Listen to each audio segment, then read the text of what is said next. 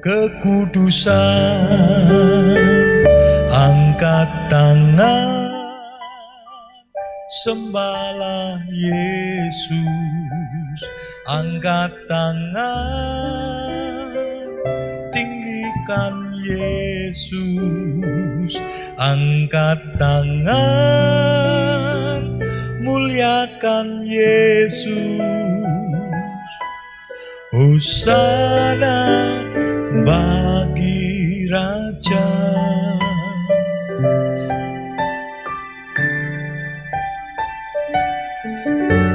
Di hadapan hadiratmu Tuhan Ku rasakan kedamaian.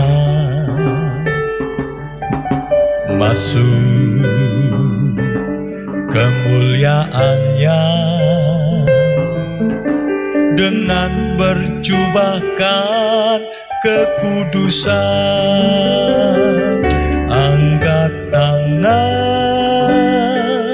sembahlah Yesus. Angkat tangan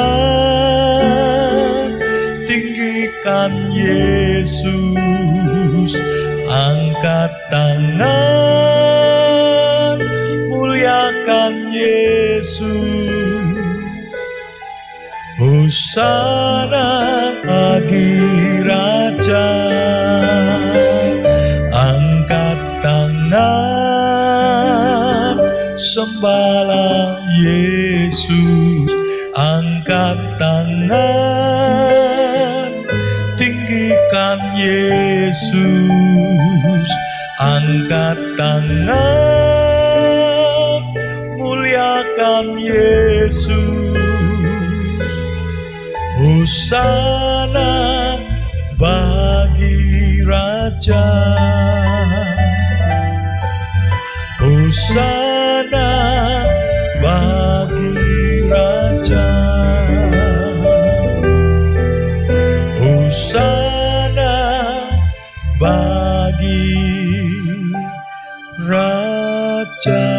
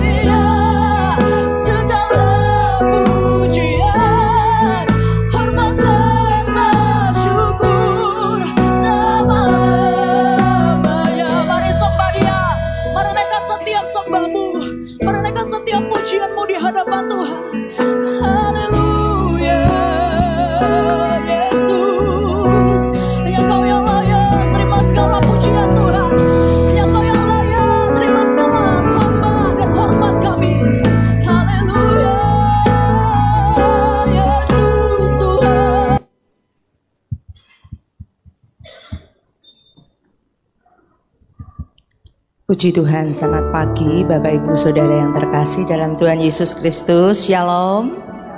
Shalom. Puji Tuhan, diberkati Tuhan semua ya. Kita bersyukur karena kita orang-orang yang diberkati Tuhan. Kenapa? Karena pasti sepanjang tahun ini kita sudah mengalami pertolongan Tuhan yang begitu luar biasa. Saya percaya sepanjang tahun ini kita banyak mengalami bagaimana campur tangan Tuhan dalam kehidupan kita. Dan kalau pagi hari ini kita boleh ada di tempat ini sebagaimana kita ada itu semua karena kasih dan kemurahan Tuhan. Puji Tuhan. Bapak Ibu Saudara beberapa jam ke depan kita akan mengakhiri tahun 2023 dan kita akan masuk di tahun yang baru 2024 saya percaya bahwa Tuhan senantiasa menyertai kita amin mari kita berdoa Bapak kami mengucap syukur pagi hari ini. Betapa kasihmu luar biasa dalam kehidupan kami. Melalui mulut bibir kami, kami boleh mengucap syukur atas kebaikan Tuhan yang begitu luar biasa. Tuhan nyatakan dalam kehidupan kami. Kalau kami ada sampai hari ini, itu bukan karena kuat dan gagah kami. Kalau kami bisa melampaui tahun 2023 ini, bukan karena kuat dan gagah kami, tapi semata-mata karena campur tangan Tuhan dalam kehidupan kami. Kami bangga, kami punya Allah yang besar, kami punya Allah yang dahsyat, Allah yang senantiasa menopang kehidupan kami. Terima kasih Tuhan dan pagi hari ini kami umatmu datang untuk menyembah dan memuji namamu di akhir tahun ini. Kami membuka hati kami untuk Tuhan bekerja dalam kehidupan kami. Biarlah melalui pujian penyembahan kami yang naik ke hadapan Tuhan, namamu disukakan, namamu dimuliakan. Terima kasih Tuhan, kami bersyukur untuk pagi hari ini. Terima kasih.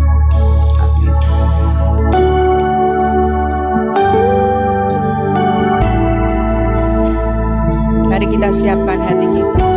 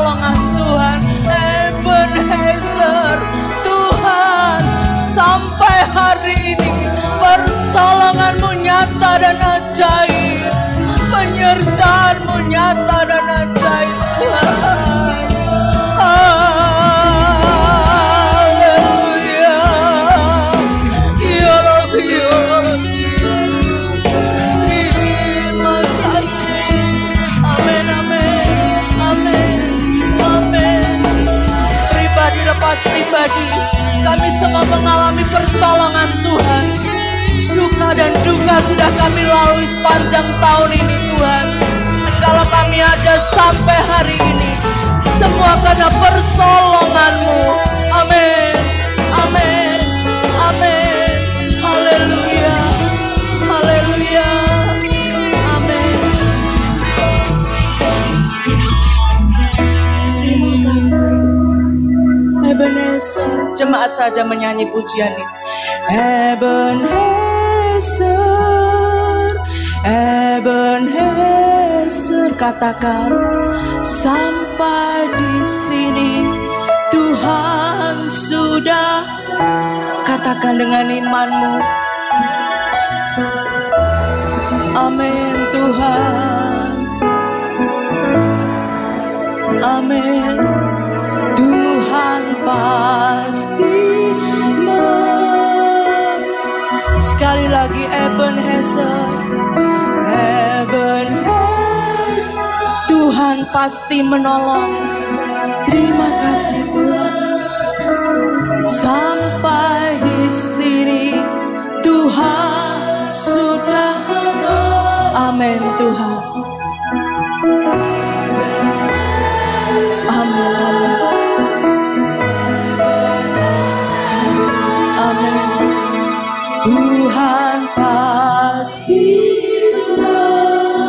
kemuliaan bagi Tuhan. Amin. Terima kasih Tuhan. Kami imani Tuhan bahwa Tuhan senantiasa menyertai dan menolong kami. Dalam nama Tuhan Yesus, kami muliakan dan kami tinggikan namamu. Haleluya. Amin. Silakan memberikan salam dulu Bapak. Terima kasih Tuhan. Kebaikan Tuhan sudah menolong kita sampai hari ini. Silakan duduk Bapak Ibu. Puji Tuhan. Di depan ada satu tema awali dan akhiri dengan Tuhan. Amin ya. Hari ini kita bersyukur kalau kita masih ada di tempat ini untuk memuji dan memuliakan Tuhan. Kau Tuhan yang benar yang tak pernah tinggalkan dari dulu, sekarang dan selamanya. Amin ya. Kita percaya Tuhan menyertai kita. Amin.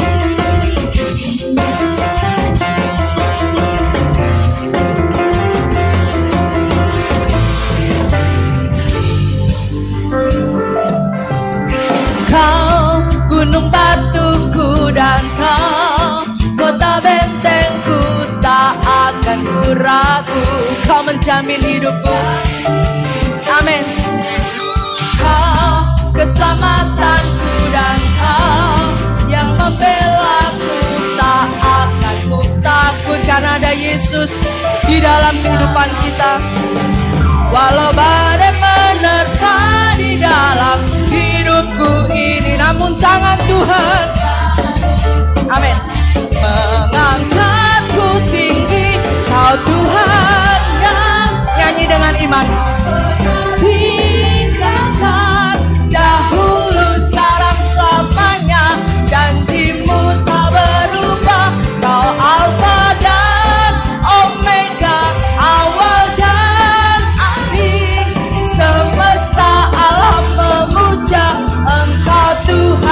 benar. Amin. Tidak keberatan ya Saya jemput bangkit berdiri lagi. Kita memuji Tuhan dengan sukacita. Amin. Kau nyanyi dengan iman. Tuku dan kau Kota bentengku tak akan ku ragu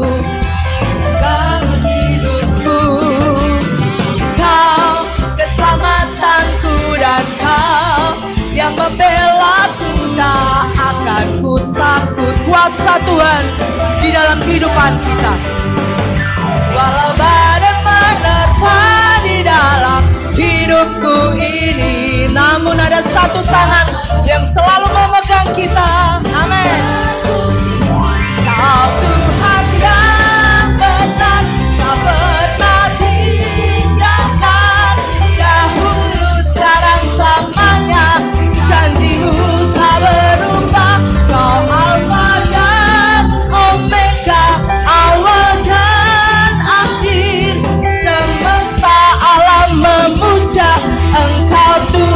yang benar. Amin. Biarlah pujian penyembahan kita hanya kepada Tuhan. Awali dan akhiri bersama dengan Tuhan. Karena dia selalu menyertai kita. Amin.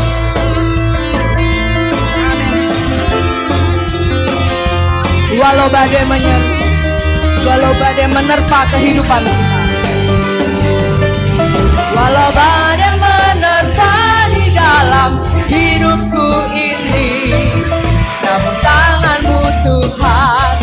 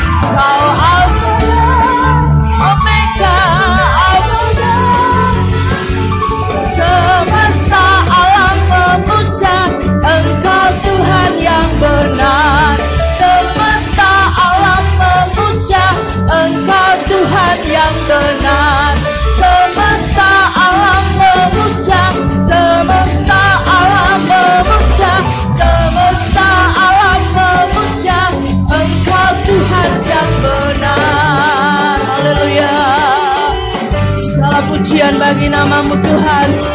Amin. Haleluya. Puji Tuhan. Silahkan duduk Bapak Ibu.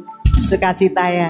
Kalau sampai hari ini kita masih diberikan mulut untuk kita bisa memuji Tuhan. Penyertaan Tuhan itu sungguh sempurna dalam kehidupan kita. Semua yang ada dalam kehidupan kita sampai hari ini itu karena anugerah Tuhan. Oleh karena itu Bapak Ibu Saudara, mari kita terus mengucap syukur semua karena penyertaan Tuhan. Amin.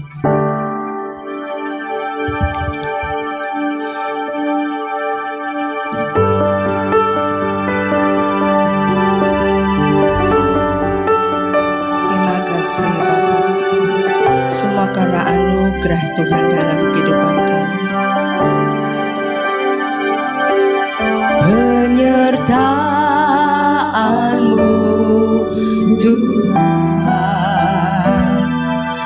To God.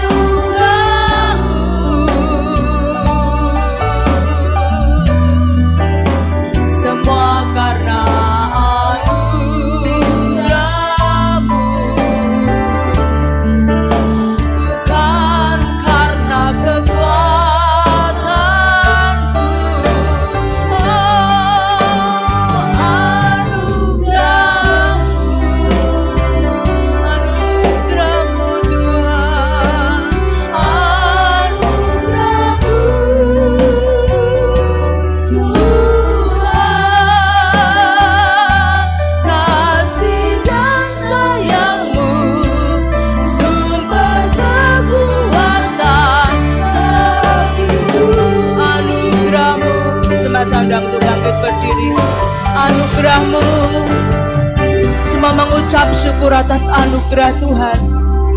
Suka dan duka sudah kita lewati sepanjang tahun ini. Dan biarlah kita berkata, Tuhan, Engkau baik. Semua karena anugerahmu. Semua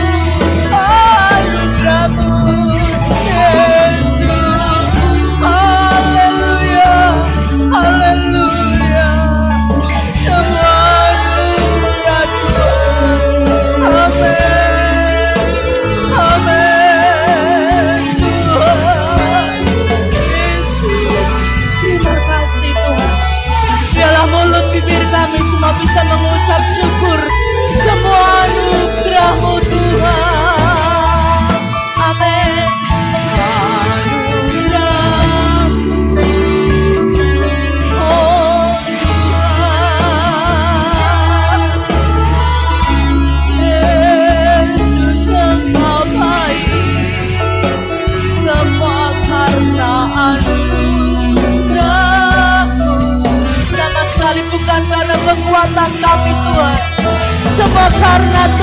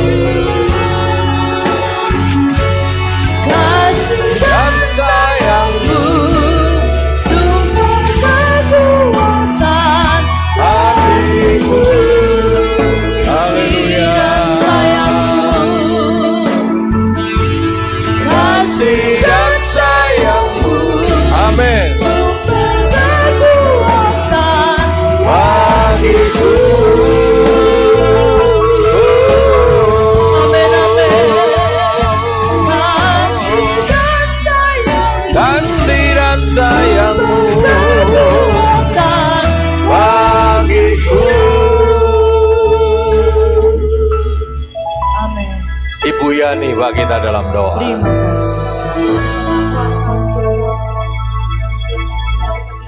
amin Amin. Sungguh kami mengucap syukur ya Tuhan. Terima kasih ya Bapak, terima kasih Kak kami. Terima kasih Tuhan. Hari ini pun semuanya karena anugerah Tuhan. Amin. Terima kasih ya Bapak, terima kasih Yesusku.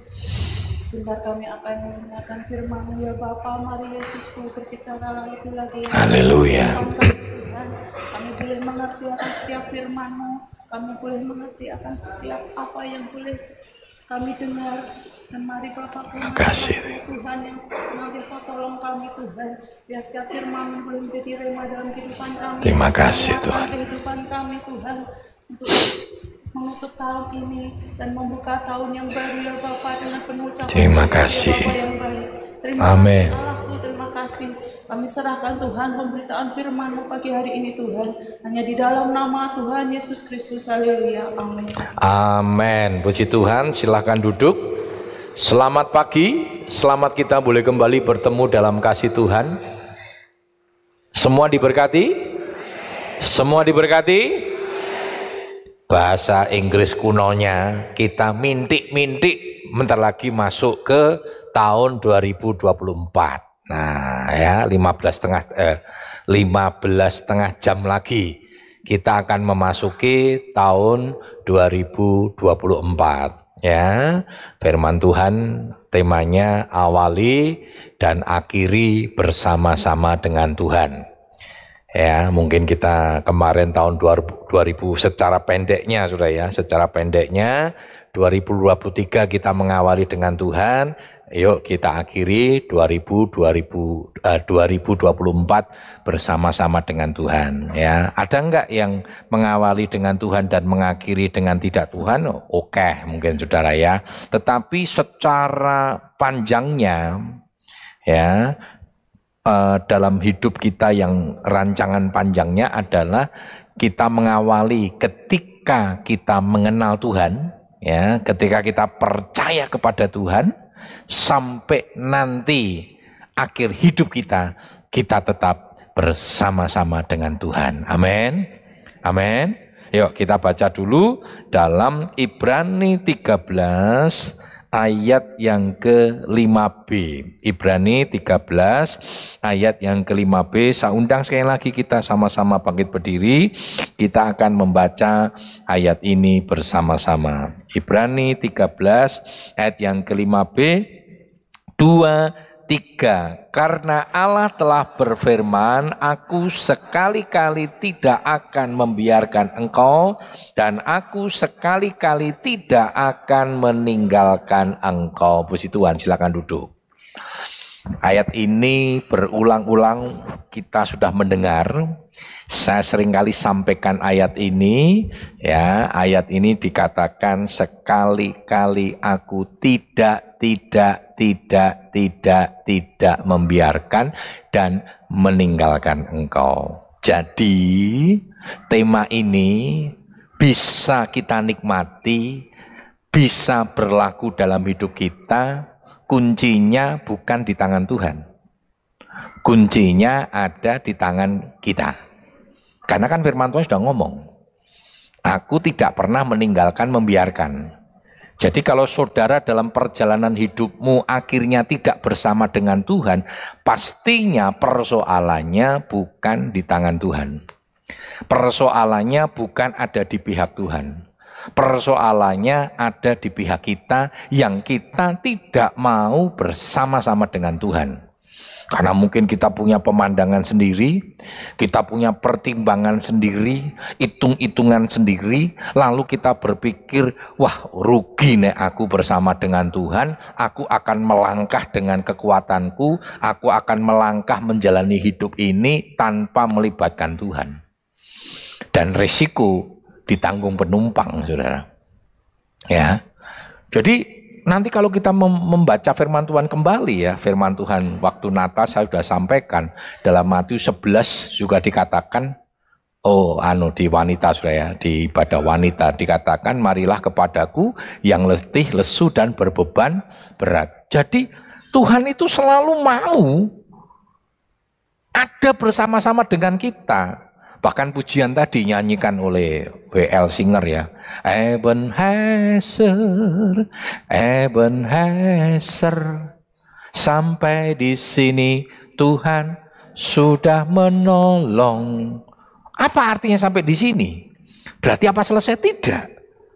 Jadi itu seperti kita ini mencoba melihat flashback ke belakang. Kalau kita mencoba flashback ke belakang 2023 kurang 15 setengah jam yang lalu. Coba kita cek dan recheck. Adakah Tuhan tidak menolong kita? Itu sebenarnya arti dari Ebenezer. Kalau selama perjalanan hidup kita bahkan sampai hari ini, sampai detik ini Ebenezer artinya Tuhan menolong kita.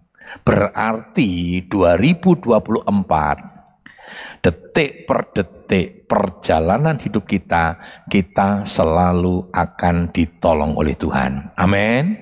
Amin. Makanya saya serius sampaikan, saya tidak dalam konteks hanya memberikan kata-kata motivasi karena firman Tuhan itu bukan sekedar motivasi. Firman Tuhan itu adalah peneguhan. Saya selalu ingatkan inilah waktunya betul-betul kita ngandelin Tuhan dalam seluruh aspek hidup kita. Baik dalam rumah tangga. Rumah tanggamu kalau tidak didasarkan kepada firman Tuhan, berat saudara. Rumah tangga tidak selalu bicara hubungan suami dan istri saja.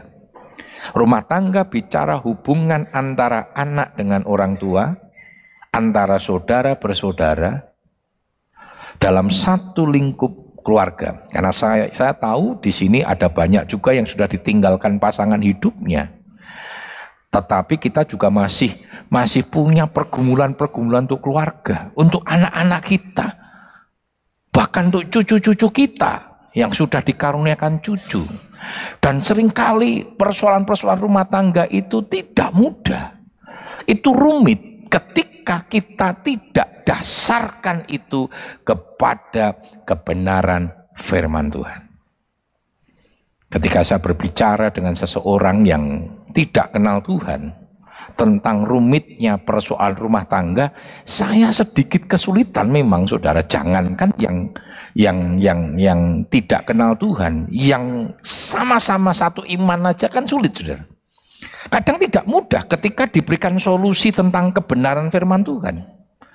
Saya harus mencoba mengarahkan dia tentang bahwa kita ini memang lemah kita ini tidak punya kemampuan untuk mengatasi banyak hal. Jangankan banyak hal, satu hal saja sering kali kita tidak bisa mengatasi. Itulah kita perlu Tuhan. Itulah kita perlu Tuhan. Nah, saudara, kenapa kita memerlukan Tuhan dalam seluruh perjalanan hidup kita? Kita rindu, kita mau Tuhan selalu bersama-sama dengan kita. Sekali lagi, bersama-sama dengan kita itu adalah berita yang pernah disampaikan malaikat Gabriel kepada Yusuf. Namanya akan disebut orang Immanuel, artinya Allah beserta kita. Ya, dan saya pernah sampaikan kata Immanuel itu bukan hanya ada bersama dengan kita, tetapi penyertaan Tuhan bersama-sama dengan kita ada di tengah-tengah kita, Allah mengerjakan sesuatu, Allah berkarya. Ya, dan Tuhan akan menyertai sepanjang hidup kita karena Yesus adalah Alfa dan Omega. Coba kita lihat di dalam Wahyu 1 ayat yang ke-8.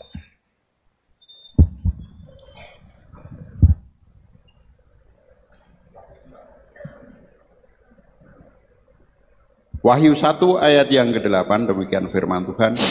Aku adalah Alfa dan Omega, firman Tuhan Allah yang ada dan yang sudah ada dan yang akan datang yang maha kuasa. Iya, dikatakan aku adalah alfa dan omega. Mungkin sudah bingung yo, opo ki maksudnya alfa dan omega? Opo alfamart, opo indomaret, saudara ya.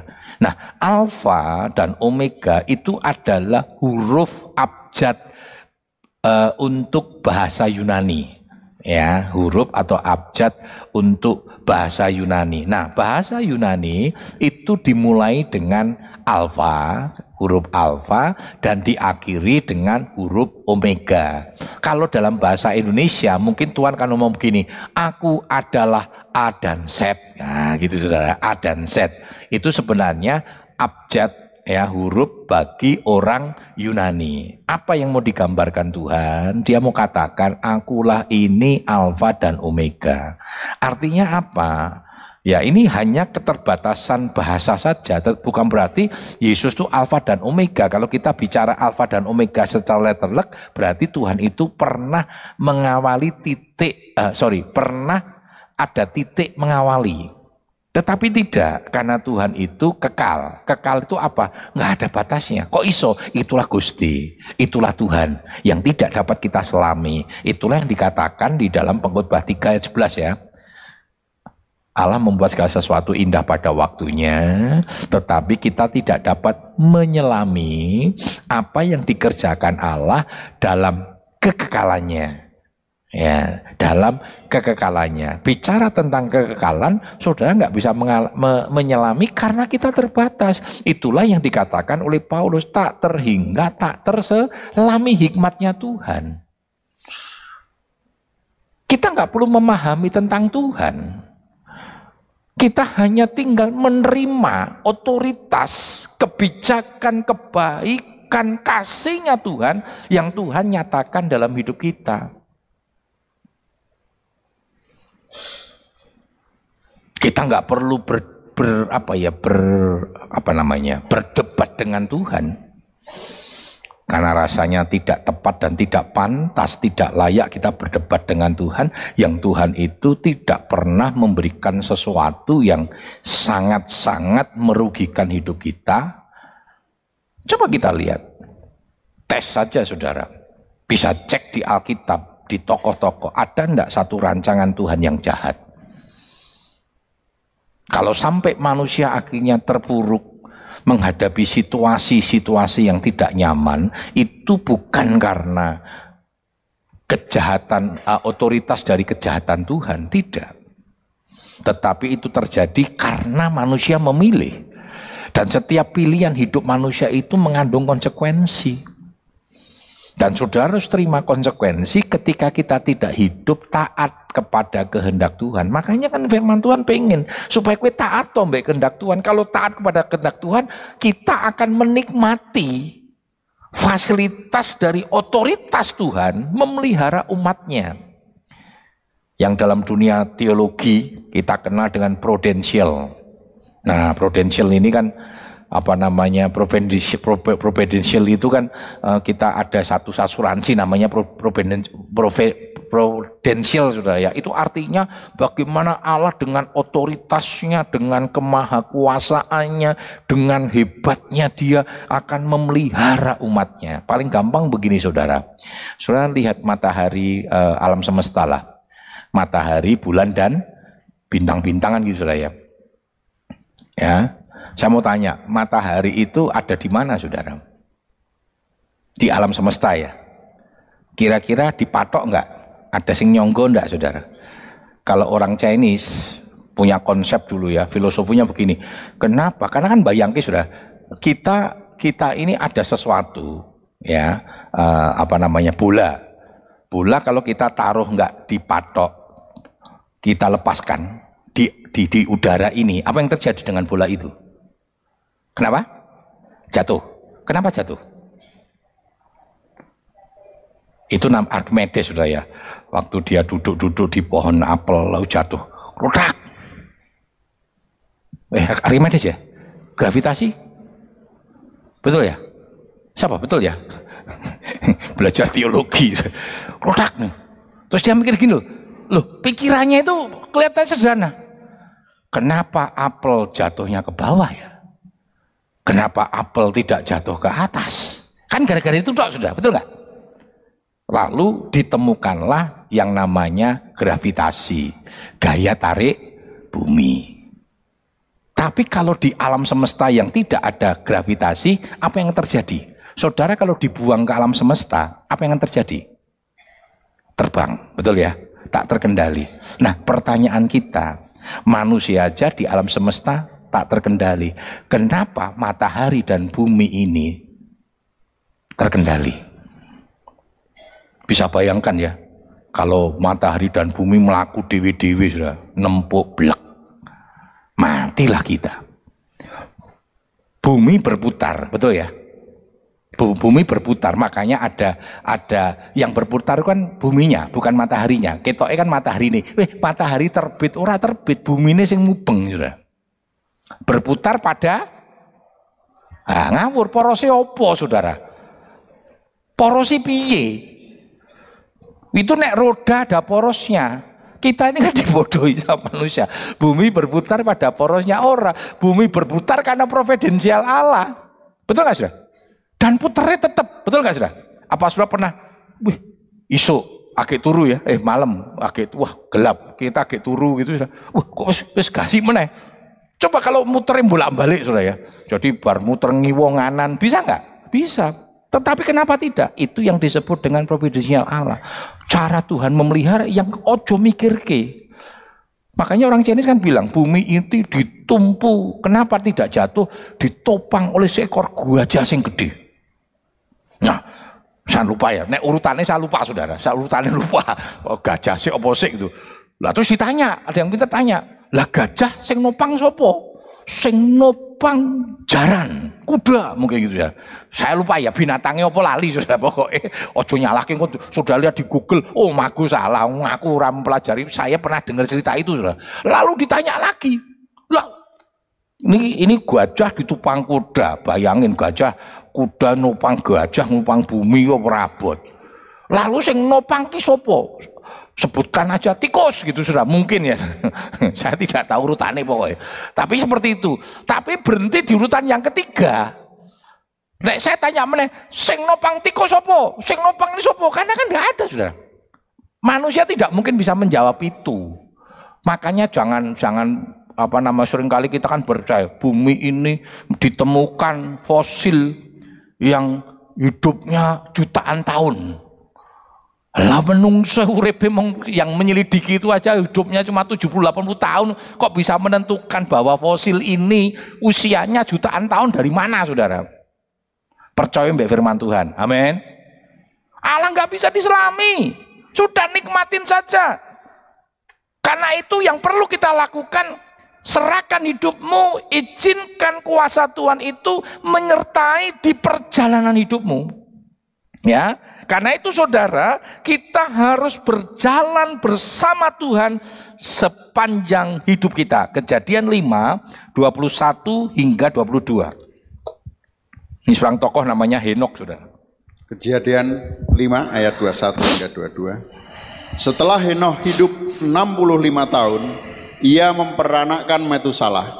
Dan Henok hidup bergaul dengan Allah selama 300 tahun lagi setelah ia memperanakkan Metusalah dan ia memperanakkan anak laki-laki dan perempuan. Perhatikan saudara, ini Henok saudara. Henok dalam perjalanan hidupnya 365 tahun itu bersama-sama dengan Tuhan. Dan Henok ini adalah orang yang pertama kali berkenan di hadapan Tuhan sehingga Tuhan angkat. Kenapa? Karena Henok bergaul karib. Bergaul karib ini artinya Henok selalu dalam perjalanan hidupnya bersama-sama dengan Tuhan, bukan sekedar bersama-sama dengan Tuhan, tetapi timbal balik. timbal balik saudara. Seperti yang dikatakan Roma 8:28 aku tahu sekarang bahwa Allah turut bekerja untuk mendatangkan kebaikan bagi mereka yang mengasihi dia yang terpanggil sesuai dengan rencananya saya selalu katakan Roma 8:28 itu tidak bicara untuk keuntungan Tuhan. Karena Allah bekerja menjadi mitra kerja kita untuk kebaikan kita saudara. Nah tugas kita apa? Percaya. Yang sudah terpanggil percaya pertahankan hidupmu untuk selalu bersama-sama dengan Tuhan, maka firman Tuhan akan kita nikmati. Gak usah nuntut-nuntut sudah, karena Tuhan tahu menggenapi janjinya. Maka dikatakan kan, Allah turut bekerja, tetapi yang terpanggil sesuai dengan yang mengasihi dia, yang terpanggil sesuai dengan rencananya. Pertanyaannya, sudah percaya enggak? tetap senantiasa melibatkan Tuhan, menghadirkan Tuhan bersama-sama dengan Tuhan enggak? Kalau Tuhan selalu bersama-sama dengan kita, Saudara. Realita hidup itu kan digambarkan seperti anak bungsu yang meninggalkan bapaknya, Saudara. Bukan bapaknya yang melepaskan anaknya, anaknya yang meninggalkan bapaknya karena merasa hebat, sok pinter, sok tahu, sok sugih, merasa tidak perlu bapak eh tinggalkan kasih karunia. Akhirnya ketika tinggalkan bapak apa yang terjadi? Hancur. Waktu hancur dia punya niat kembali dan itu bapak kita. Waktu dia pulang bukan sebagai anak maunya sebagai budak tapi dia lihat bapaknya tetap berdiri depan pintu ngarepin anaknya balik saudara Bapak nggak pernah tinggalkan kita. Tuhan gak pernah membiarkan kita. Itu clear dengan Ibrani 13 ayat 5 tadi. Karena itu dalam perjalanan hidupmu, jangan pernah tinggalkan Tuhan, jangan pernah engkau berjalan mampu sendiri. Tidak mampu saudara, kita terbatas. Ada banyak hal yang membuat kita tidak mampu dan Tuhan izinkan itu terjadi supaya betul-betul kita ngandelin Tuhan. Apa yang dapat kita lakukan dan kerjakan? Bahkan ketika dokter memfonis kita, wah tinggal begini, tinggal begini. Dan kesaksian banyak saudara. Bukan dokter yang memberi hidup, dokter hanya mencoba membantu mengatasi persoalan. Tetapi hidup itu ada di tangan Tuhan. Amin. Amin. Ada yang takut hari-hari ini karena mendengarkan vonis dokter. Ya wedi saudara ya, rasa vonis ya, ndelok ilab bintangi 10 ya langsung Oh, doakan aku meh mati. Saya ngomong sopo. Mati rasa nganggu bintangi limo. Nek mati, waya mati, oh mati sudah. Makanya kalau kita masih hidup itu kesempatan sudah lakukan yang terbaik saja. Rasa ngurusi mati, mati urusan kita. Kita sering kali takut kepada sesuatu yang kita nggak punya otoritas. Betul nggak sudah? Kecuali sudah bunuh diri sudah bunuh diri ini tuan raken daki orang mati yo. Pernah ada sudah mau bunuh diri saudara di rel kereta api. Kereta lewat dia tidur. Eh, loh, orang mati? Salah rel. Wah rel ternyata sebelah. Waduh, membaleni wedi saudara. Membaleni wedi. Akhirnya gara-gara itu bertobat saudara. Pikir wes lah mati. Weng, weng, weng, weng, wes mati, mati, mati, mati, mati. Loh, orang mati. Ternyata rel lewat kono saudara. hadapi hidupmu bersama dengan Tuhan. Amin. Ya, coba kita lihat di dalam Mazmur 62 ayat yang ke-6. Ini pernyataan 62, Daud Saudara ya. Ayat yang ke-6. Hanya pada Allah saja kiranya aku tenang, sebab daripadanya lah harapanku. Perhatikan Saudara. Hanya dekat Allah aku saja tenang. Nah pertanyaannya cedak rambe Gusti deket ini bukan berarti cuma deket secara fisik. Deket ini artinya mengenal. Mengenal. Kalau wis mengenal sudah waduh luar biasa. Seberapa besar engkau mengenal Tuhanmu? Sehingga engkau betapa yakin kepada Tuhanmu. Seperti anak mengenal bapaknya. Saya selalu sampaikan, saya ini jujur sudah mungkin salah juga saya nggak tahu saudara. Saya ini kalah nih anak-anak saudara. Makanya kalau anak-anak ingin meminta sesuatu kepada saya, biasanya dia tanya mamahnya dulu. Mi, beli ini ya Mi, Mi beli ini ya. Apalagi kalau di Jakarta sudah. Jakarta itu ada satu toko di GI sudah ya. Kalau kami pas pulang ke Jakarta nengok orang tua itu, sering kali karena deket ya, kebun kacang dengan GI kan gak jauh. GI itu di Hotel Indonesia sudah ya. Ke sana ada satu toko bas, eh, sepatu basket namanya The Hook. Itu basket toh. Anak-anak saya itu kan passionnya baru basket semua. Wah kalau ke sana lihat sepatu gitu ya, pengen. Terus dia ngomong sama mamanya, mi beliin, beliin. Kalau mamahnya ada ngomong gini, tanya papi, wah itu sukacita sekali. Saya paling nggak bisa saudara. Pi, beli ya pi. Ah, sepatu mus banyak, pi beli topi, pi lebih. Terus senjata ini, mami boleh kok. Wah, wis mami bilang mami boleh ya wis sudah saudara. Ya wis itu. Karena yang kenal anak itu kenal bapaknya, betul? Pertanyaan saya, sudah kenal bapakmu belum? Tuhan Yesus Kristus. Hatinya yang luar biasa, padahal Tuhan sudah ngomong. Makanya Daud kenal, kenapa? Daud itu bergaul karib dengan Tuhan. Dia dekat dengan Tuhan. Mazmur 1 katakan apa? Yang kesukaannya ialah Taurat Tuhan dan merenungkan Taurat itu siang dan malam. Inilah hidup Daud. Daud selalu hidup bergaul karib dengan Tuhan sejak dari masa remajanya. Sehingga dia tahu. Dia kenal Tuhan. Makanya ketika ditegur, waktu dia bersinah dengan Betseba, waduh, dia takut saudara. Apa yang dia takutkan? Dia takut kalau roh Allah tinggalkan dia. Dia takut, dia katakan jangan ambil rohmu dariku perbaruiku. Wah, lali saudara ya, orang no LCD ya. It, it, tahu lagu itu saudara ya. Jangan ambil rohmu dariku dan perbarui batinku ya Tuhan. Jangan ambil karena dia tahu di Tuhan tinggalkan dia habislah dia. Karena kekuatan dia, keberhasilan dia, kemampuan yang dia kerjakan sampai detik di mana dia menyatakan ayat itu, dia betapa sadar bahwa itu semua karena Tuhan di pihak.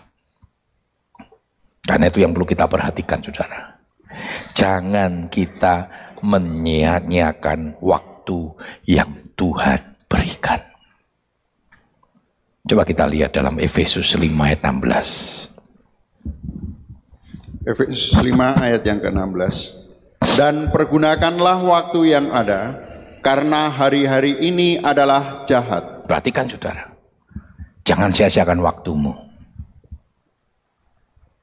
Karena hari-hari ini jahat. Apa yang dimaksud saudara? Waktu di sini bicara kesempatan. Berulang-ulang saya sampaikan dalam Efesus 5 ya katanya kata kairos saudara. Itu artinya kesempatan. Kesempatan itu artinya detik per detik yang kita lewati. Itu tidak akan pernah bisa kita perbaiki kalau kita sudah melewati. Kesempatan tidak pernah datang dua kali. Saya yakin dan percaya kalau sampai Adan dan Hawa seperti lorong waktu. Dulu kan ada film Quantum Leap ya, yang kembali ke masa lalu, memperbaiki masa lalu. Itu cerita konyol. Karena tidak ada satu kekuatan pun yang mampu berkuasa atas ruang dan waktu. Saya kira percaya Adam dan Hawa, saudara. Kalau dia boleh seperti film Quantum Leap yang boleh kembali ke masa lalu, dia tidak akan ambil buah pengetahuan baik dan jahat. Tapi tidak bisa, saudara. Dia sudah memilih mengambil keputusan dari pilihan hidupnya. Dan konsekuensi dari pilihan hidupnya ada. Itu yang dimaksud oleh firman Tuhan ini. Setiap keputusan yang kita ambil dari pilihan yang ada, itu semua mengambil konsekuensi. Dan pilihannya itu cuma dua, benar dan jahat. Gelap dan terang, kan itu aja sudah. Ketika engkau mengambil keputusannya gelap, akibatnya apa? Roma 6:23, upah dosa ialah maut. Tetapi ketika engkau memilih mengambil yang terang, kasih karunia ialah hidup yang kekal. Ketika kita mengambil keputusan yang salah, maka hidup kita akan menjadi jahat karena keputusan kita sendiri untuk hidup kita sendiri. Karena itu jangan sia-siakan waktumu, saudara. Jangan sia-siakan waktumu. Dosa diampuni. Tetapi memori dosa itu tidak akan pernah bisa dihapus. Dosanya Daud diampuni kan? Dosa yang menjijikkan persinahan dengan Betseba diampuni. Bahkan di hadapan Tuhan clear seperti firman Tuhan katakan kitab Yesaya dosa semerah kermisi disucikan salju Allah tidak pernah ngitung-ngitung itu di hadapan Tuhan. Tetapi di hadapan manusia persinahan Daud dengan Betseba tercatat sampai hari ini. Nggak pernah bisa dihapus. Hati-hati dengan hidup kita sekarang. Sekarang ada yang namanya Mbah Google. Sudah diupload saudara. Saya sering kali suka mendengarkan apa melihat di YouTube saudara ya. Bagaimana curhat ya. Deddy Goburse lalu Denny Sumargo itu kan sering kali membuka untuk yang pengen curhat-curhat klarifikasi. Banyak bintang film-bintang film yang hidup masa lalunya itu panas. Tidak benar hidupnya. Lalu ada satu satu satu satu makna yang harus kita tangkap apa? Apa yang dia buat di masa lalu itu nggak pernah bisa diperbaiki. Dia hanya bisa memper, apa, memperbaikinya dengan hidup di masa depan. Tetapi masa lalu sudah menjadi memori tercatat di Instagram. Makanya hati-hati saudara. Ngupload di Instagram, di Facebook itu nggak pernah bisa hilang. Dan itu tetap. Makanya secara politik kan gitu saya. Dulu yang bintang film-bintang film panas, lalu ikut politik, coba serang gitu ya. Bahkan sudah mulai bertobat dengan lebih rohani. Lawan politiknya sering kali mengupload kembali film-film panasnya dia. Itu manusia. Makanya kita harus hati-hati. Walaupun di hadapan Tuhan clear, tapi memori dosa itu tidak pernah bisa diperbaiki. Karena itu firman Tuhan katakan, pergunakanlah waktumu, langkah kita, detik per detik perjalanan hidup kita betul-betul kita pergunakan semuanya untuk kemuliaan Tuhan sehingga dalam hidup kita kita memiliki memori-memori hidup yang berkenan di hadapan Tuhan dan akhirnya menciptakan sebuah monumen-monumen sesuatu yang indah. Pergunakan waktumu. Ya, Saudara, mari kita senantiasa mempergunakan hidup dengan bijaksana. Mazmur 90 ayat 12. Mazmur 90 ayat yang ke-12 demikian. Ajarlah kami menghitung hari-hari kami sedemikian hingga kami beroleh hati yang bijaksana. Perhatikan saudara, tadi dikatakan dalam Efesus 5, pergunakanlah waktu yang ada. Karena itu kita harus belajar hitung hari-hari ini. Kita lihat 2023 Apakah kita bersama dengan Tuhan? Ini ayat ini adalah ayat di mana kita diminta untuk mengintrospeksi diri. Sebelum kita memasuki tahun 2024. 2023 coba introspeksi dirimu. Apakah ketika engkau bersama-sama dengan Tuhan, Tuhan pernah mengece mengecewakan kita? Atau sebaliknya? Seringkali kita mengecewakan Tuhan. Tetapi sekalipun engkau mengecewakan Tuhan ketika engkau bertobat, Tuhan akan mengampuni seperti dua Tawarik 7:14. Umatku yang olehnya namaku disebut memalingkan wajahnya dari yang jahat dan kembali kepada Tuhan bertobat maka dikatakan aku akan memulihkan mereka Neng ojo gawe dosa lagi. Kalau bolak-balik gitu, bolak-balik gitu, bertobat. Coba kita sebelum meninggalkan 2023, kita akan introspeksi, cek dan recheck hidup kita di tahun 2023. Kegagalan, keberhasilan yang kita alami. Apakah kita senantiasa ada bersama-sama dengan Tuhan? Dan pertanyaan yang paling penting sampai detik ini, apakah kita ada bersama-sama dengan Tuhan? Sehingga akhirnya kita bisa beroleh hati bijaksana. Bijaksananya apa? Seperti yang dikatakan dalam Efesus 5 ayat 15. Jadilah arif, jangan bebal, supaya kamu mengerti kehendak Tuhan. Artinya orang yang mempergunakan detik per detik perjalanan hidupnya bersama dengan Tuhan. Walaupun hidup kita berat, tetap kita menghadapi persoalan. Bukan berarti ketika kita mengandalkan Tuhan lalu persoalan nggak ada. Tidak. Tetapi Tuhan bersama dengan kita, bedanya kalau Tuhan bersama dengan kita, dia akan mengerjakan sesuatu yang terhebat untuk hidup kita. Itu yang di, di di, sempat dikeluhkan oleh Daud ya. Dalam Mazmur 73 yang kita kenal dengan pergumulan Daud. Dia sempat ngeluh sama Tuhan, Tuhan kenapa aku hidup sungguh-sungguh cinta Tuhan.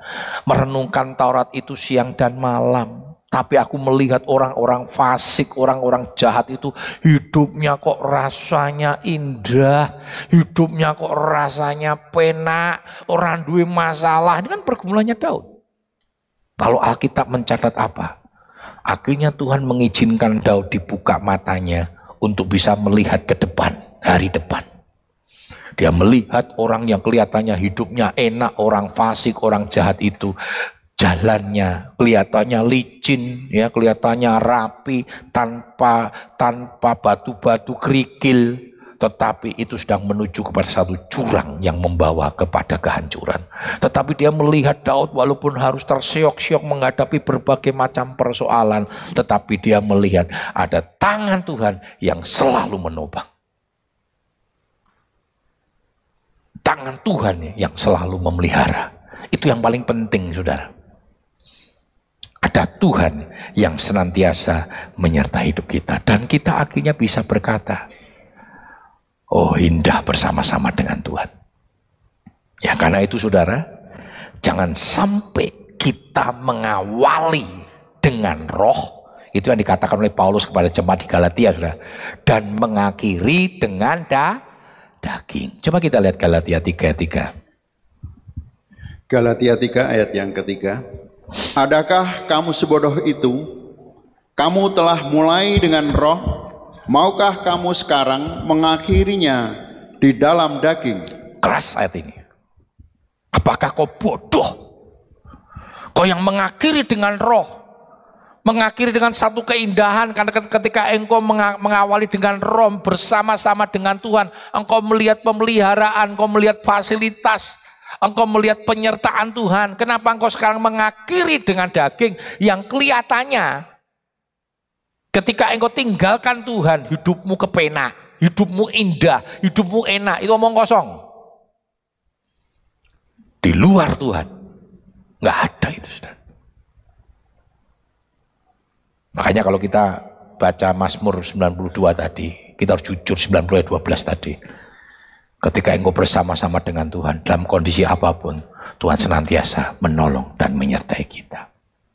Karena janjinya, Tuhan akan menyertai kita sampai masa tua kita. Itu artinya sampai akhir hidup kita. Yesaya 46 ayat yang keempat. Yesaya 46 ayat yang keempat.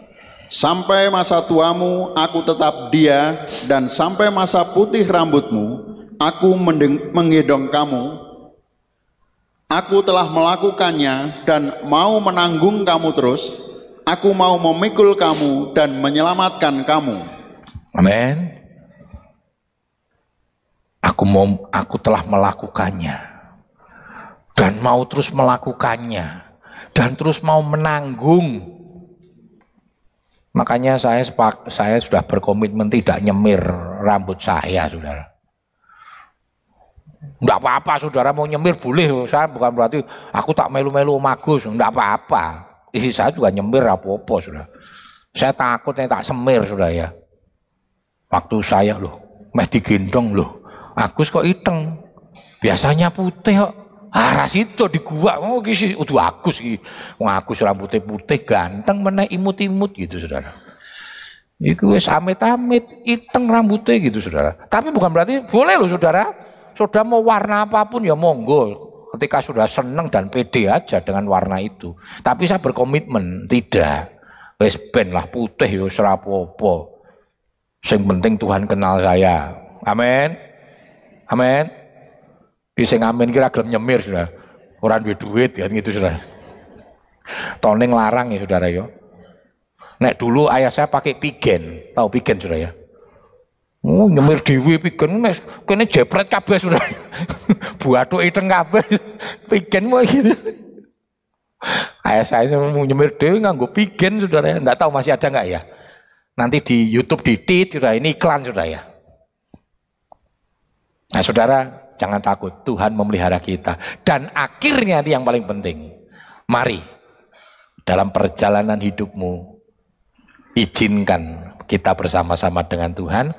Izinkan Tuhan menyertai hidupmu. Bahkan sampai pertandingan iman hidup kita di dalam dunia ini berakhir. Seperti pernyataannya Paulus. Ayat yang terakhir 2 Timotius 4 ayat yang ketujuh sampai ke delapan. 2 Timotius 4 ayat 7 dan Musik 8. bisa naik ke atas. Aku telah mengakhiri pertandingan yang baik. Aku telah mencapai garis akhir dan aku telah memelihara iman. Sekarang telah tersedia bagiku mahkota kebenaran yang akan dikaruniakan kepadaku oleh Tuhan. Hakim yang adil pada harinya, tetapi bukan hanya kepadaku, melainkan juga kepada semua orang yang merindukan kedatangannya. Ya. Akhirnya mari kita selesaikan pertandingan hidup kita dengan baik. Kita hari ini masih ada dalam pertandingan itu. Ada banyak upaya-upaya untuk menggagalkan kita melakukan menyelesaikan pertandingan itu dengan baik. Tapi mari awali dan akhiri perjalanan hidupmu bersama-sama dengan Tuhan. Dan jangan takut ketika Tuhan bersama-sama dengan kita.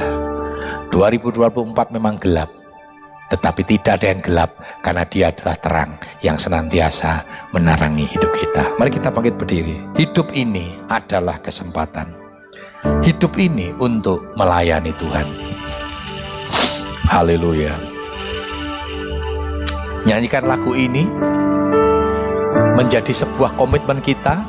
Kalau Tuhan masih izinkan kita hidup, kita mempergunakan kesempatan ini untuk mempermuliakan nama Tuhan.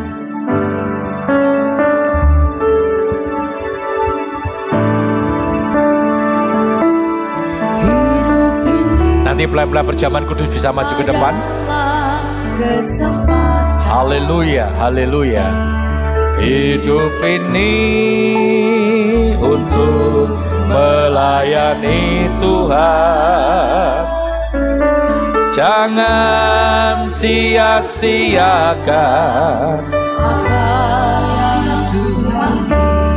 hidup ini hanya sementara. Oh Tuhan, pakailah hidupku.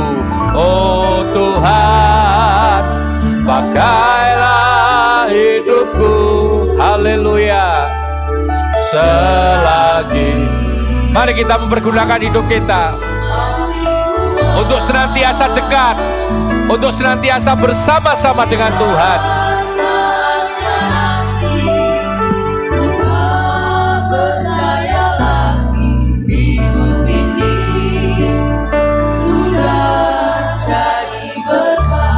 Firmanmu sudah diperdengarkan bagi kami. Sebentar kami akan mengakhiri tahun ini. Kalau kami mengawali tahun ini bersama-sama dengan Tuhan, kami rindu kami mengakhiri tahun ini tetap bersama-sama dengan Tuhan. Dan terlebih itu bukan hanya mengakhiri tahun ini, bahkan sampai nanti kami mengakhiri hidup kami. Kami tetap bersama-sama dengan Tuhan. Ketika Tuhan masih izinkan kami hidup di dunia ini, ini adalah kesempatan. Kami akan mempergunakan waktu ini, mempergunakan kesempatan ini. Ketika kami tidak mempergunakan kesempatan ini dengan baik, maka waktu ini akan menjadi jahat. Sebentar kami akan menikmati tubuh dan darahmu. Kuduskan, sucikan kami semua. Biarlah perjamuan yang kudus ini boleh menjadi berkat bagi kami sekalian. Sucikan, kuduskan jemaat-jemaatmu, sehingga kami berlayak menerima perjamuan yang kudus. Kuduskan kami pelayan-pelayanmu, sehingga pelayanan kami boleh berkenan di hadapan Tuhan. Kami siap menerima tubuh dan darahmu hanya di dalam satu nama, yaitu di dalam nama Tuhan Yesus Kristus kami sudah berdoa. Haleluya. Amin. Puji Tuhan. Silakan duduk. Nanti pelayan-pelayan perjamuan kudus akan melayani kita semua. Kita ingat lagu ini berulang-ulang. Hidup ini adalah kesempatan.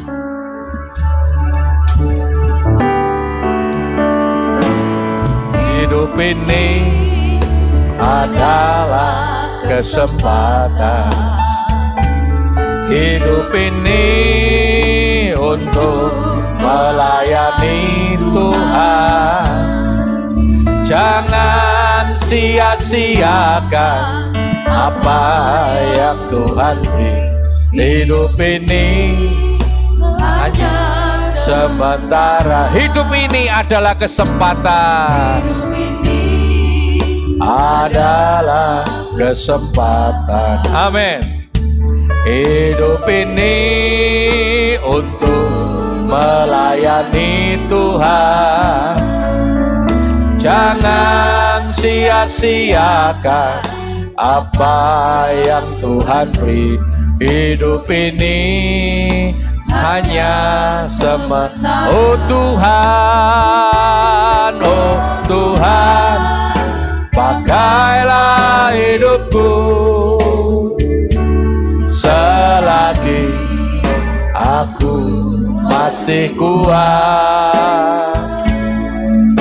Bila saatnya nanti ku berdaya lagi hidup ini sudah jadi berkah. Oh Tuhan, oh Tuhan, pakailah hidupku. Amin. Selagi aku masih kuat. Bila saatnya nanti ku tak berdaya lagi hidup ini sudah jadi berkat. Hidup ini adalah kesempatan. Adalah kesempatan. Amin. Hidup ini untuk melayani Tuhan. Jangan sia-siakan apa yang Tuhan beri hidup ini. Saat Oh Tuhan, oh Tuhan, pakailah hidupku selagi aku masih kuat. Bila saatnya nanti ku tak berdaya lagi hidup ini Ada yang belum dilayani dengan perjamuan kudus bisa angkat tangan. Kalau sudah mari kita bangkit berdiri, Kita akan nyanyikan lagu ini beberapa kali. Kita siapkan hati kita menerima tubuh dan darahnya.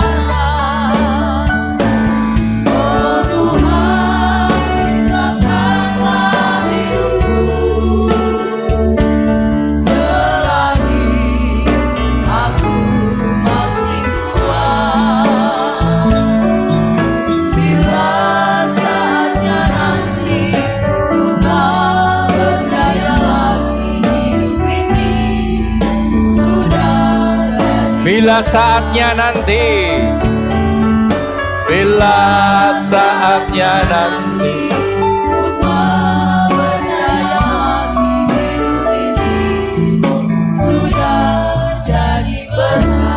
Kita mau angkat roti kita, kita mau dengar firman Tuhan.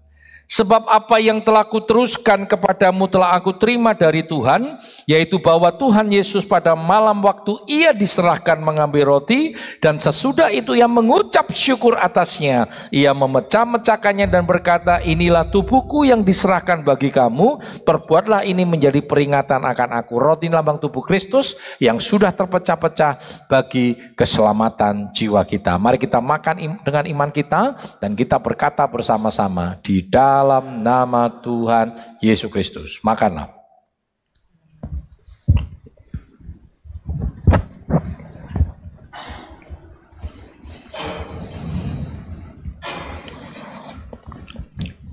Kita mau angkat cawan kita, kita mau dengar firman Tuhan.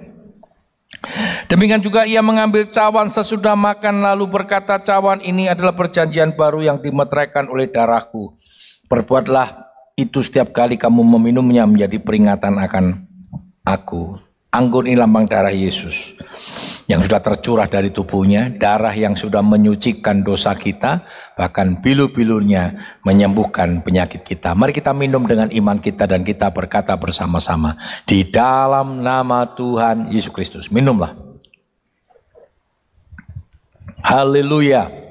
Haleluya. Haleluya. Haleluya. Mari kita mengucap syukur kepada Tuhan. Haleluya. Kami bersyukur Tuhan. Haleluya.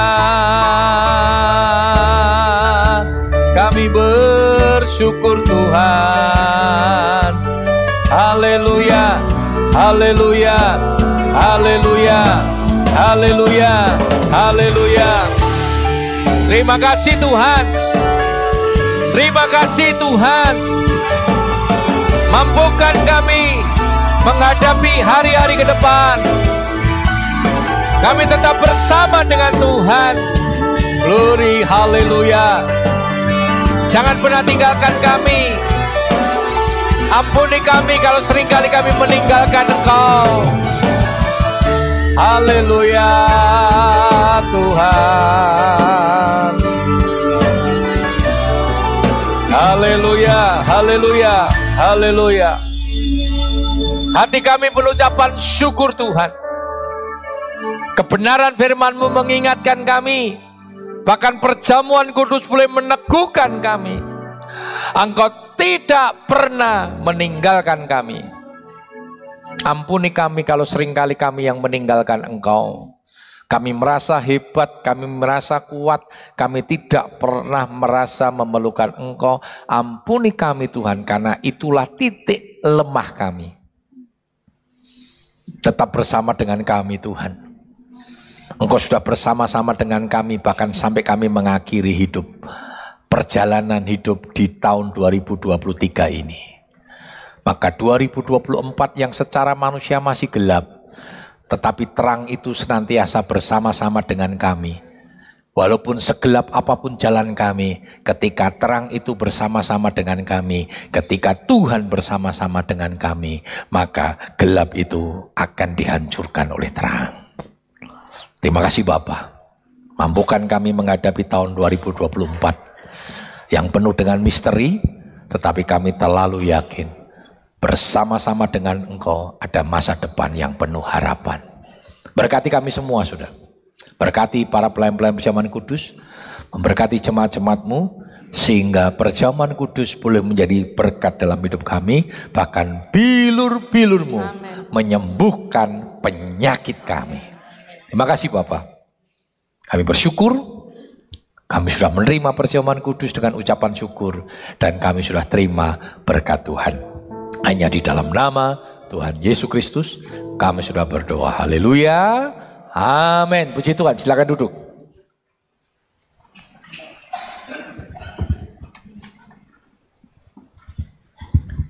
Puji Tuhan Bapak Ibu Saudara kita sudah diberkati oleh kebenaran firman Tuhan yang menguatkan iman percaya kita bahwa Tuhan sekali-kali tidak pernah meninggalkan kehidupan kita. Puji Tuhan kita mempersiapkan diri untuk memberikan persembahan. Mari kita berdoa sebelum kita memberikan korban persembahan kepada Tuhan. Mengucap syukur untuk kebaikan sepanjang pagi ini ya Tuhan. Jikalau kami boleh mem- memuji namamu, memuliakan Amin. namamu, biarlah semua itu hanya untuk kemuliaanmu di tempat ini ya Tuhan.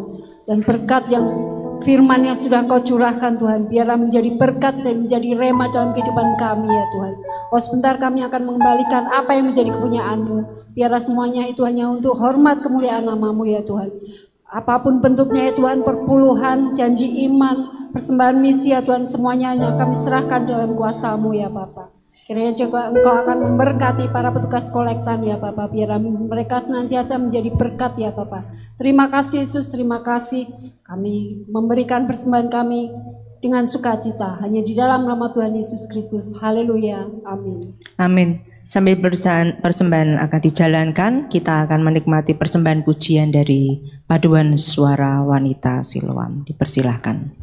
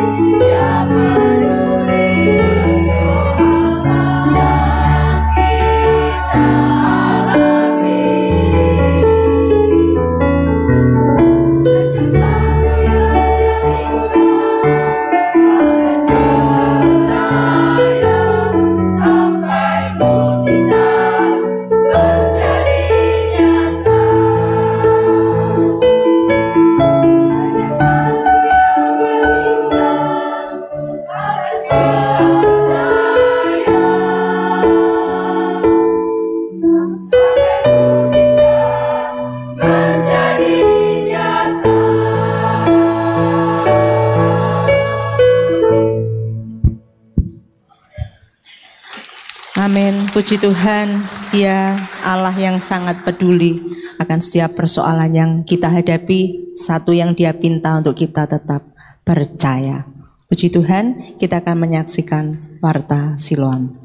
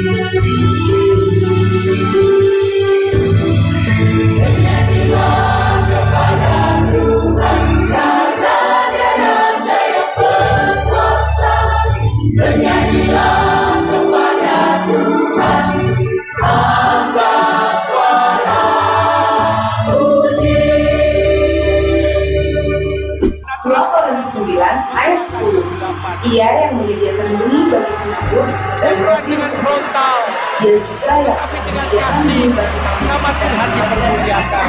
dan menumbuhkan buah-buah Sekali lagi kita mau katakan, jadikan hati Tuhan. dan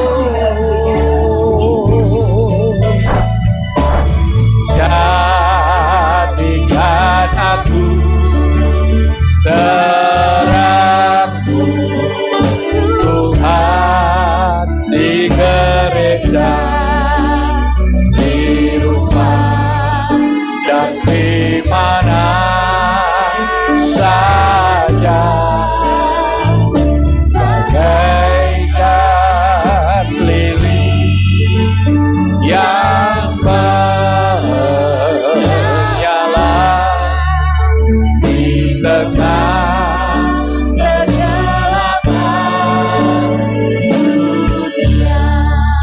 menjadi kerinduan kami Tuhan.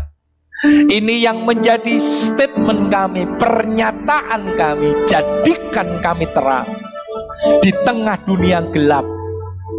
Menjadi terang di tengah keluarga kami, menjadi terang di tengah lingkungan kami, menjadi terang di lingkungan pekerjaan kami, di setiap komunitas-komunitas di mana kami ada.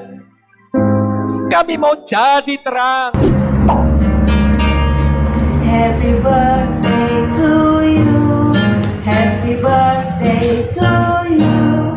Happy birthday, happy birthday, happy birthday to you. Gembala, majelis dan seluruh sidang Jumat DPDI Siloam mengucapkan selamat ulang tahun bagi Bapak Ibu Saudara yang berulang tahun di minggu ini. Panjang umur, sehat selalu, diberkati untuk menjadi berkat. Happy birthday!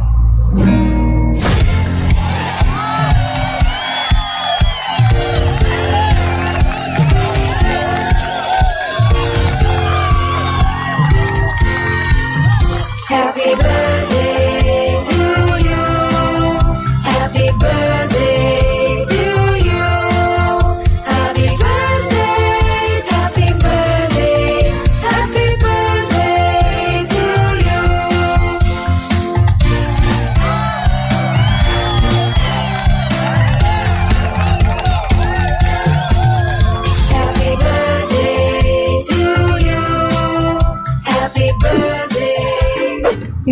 4 ayat 13 Segala perkara dapat kutanggung di dalam dia yang memberi kekuatan kepadaku.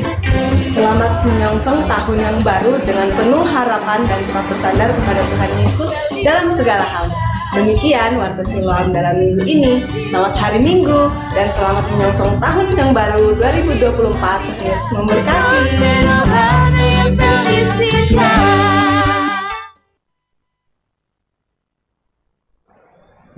Ya, puji Tuhan kita sudah mengakhiri ibadah kita. Sebelumnya kita kan berdoa bagi bapak saudara yang berulang tahun di bulan Desember bisa bangkit berdiri, kita akan berdoa. Yang berulang tahun tadi tanggal 31 banyak sekali saudara ya. Yang berulang tahun di hari ini khususnya. Ayo, mari bisa bangkit berdiri. Yang berulang tahun di sepanjang bulan Desember bisa bangkit berdiri. Kita akan berdoa bersama-sama. Iya. Hati kami penuh ucapan syukur Tuhan. Kalau kami boleh melihat Tuhan memberkati setiap umat-umatmu yang di bulan Desember ini Tuhan sudah tambahkan usianya. Biar anugerah Tuhan, kasih Tuhan senantiasa senan, tetap melekat dalam hidupnya. Tuhan memberkati mereka. Karena itu memberkati dalam rumah tangga mereka. Memberkati dalam usaha pekerjaan mereka, kuliah sekolah mereka diberkati. Kesehatan mereka diberkati oleh Tuhan. Terlebih dari itu biarlah rancangan Tuhan yang sempurna boleh digenapi melalui kehidupan umat-umatmu yang berulang tahun di bulan Desember. Kekuatan, damai sejahtera, sukacita boleh menjadi bagian orang-orang yang percaya kepada Tuhan. Terima kasih Bapak, berkat sukacita boleh datang dari Tuhan. Hanya di dalam nama Tuhan Yesus Kristus kami sudah berdoa. Haleluya. Amin. Selamat ulang tahun kanan kirinya bisa berikan ucapan selamat. Tuhan Yesus memberkati kita semua. Puji Tuhan ya. Puji Tuhan. Nah, nanti jam 9 dan jam setengah 5 tetap ada ibadah dengan acara ibadah tutup tahun. Tetapi sama sudah. Tadi yang tanya, Om nanti tutup tahun diadakan malam. Ya ini, ini tutup tahunnya sudah ya. Karena kita hari Minggu, jadi kita adakan tiga kali sesuai dengan jam ibadah. Jadi ini adalah ibadah tutup tahun, karena itu kita adakan perjamuan kudus.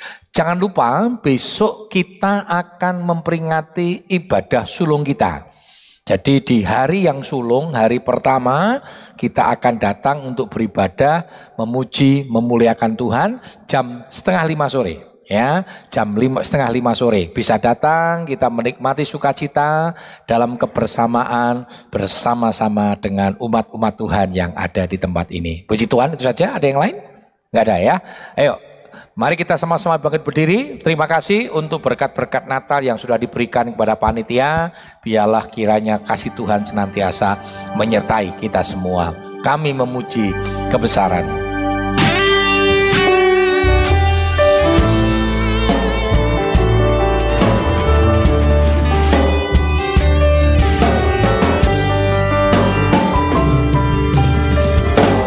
Kami memuji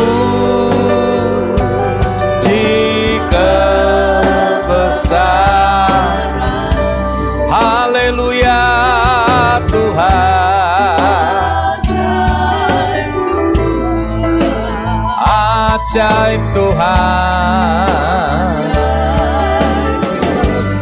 Kami memuji kebesaran-Mu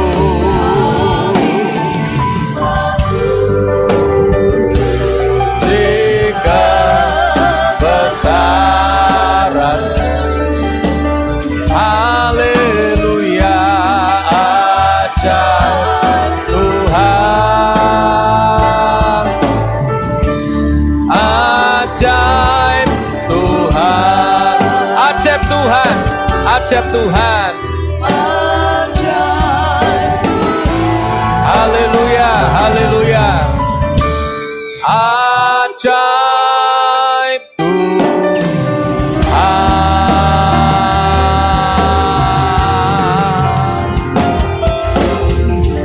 Hati kami berucapan syukur Tuhan.